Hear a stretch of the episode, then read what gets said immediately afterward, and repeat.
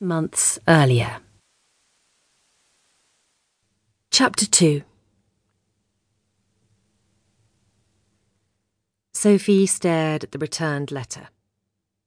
You smug bitch, in red, furious capitals right across the paragraph about their trip to New Zealand and the skiing holiday in Zermatt.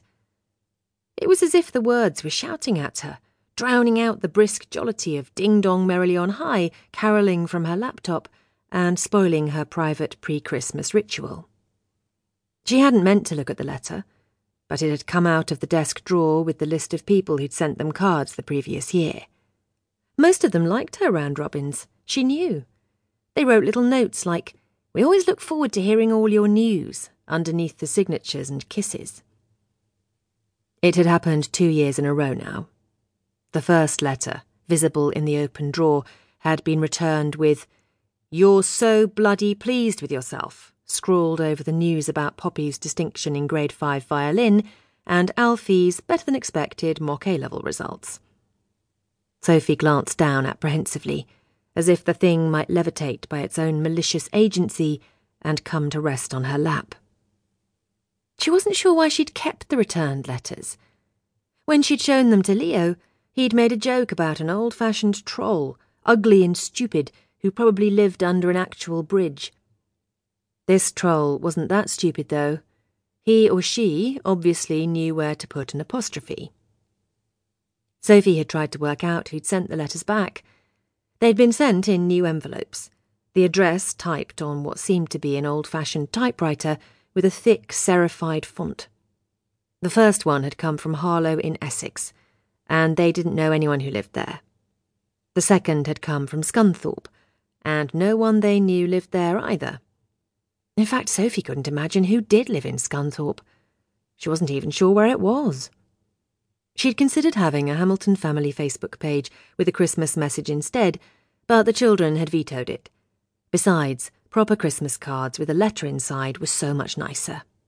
Not everyone had email, and anyway, you couldn't put an e card on your mantelpiece. Of course, their cards weren't family photos. Sophie drew the line at such narcissism. In any case, she'd never get Leo to cooperate, or the boys, despite the fact that they took selfies and uploaded them on social media all the time, and someone needed to keep up the old traditions.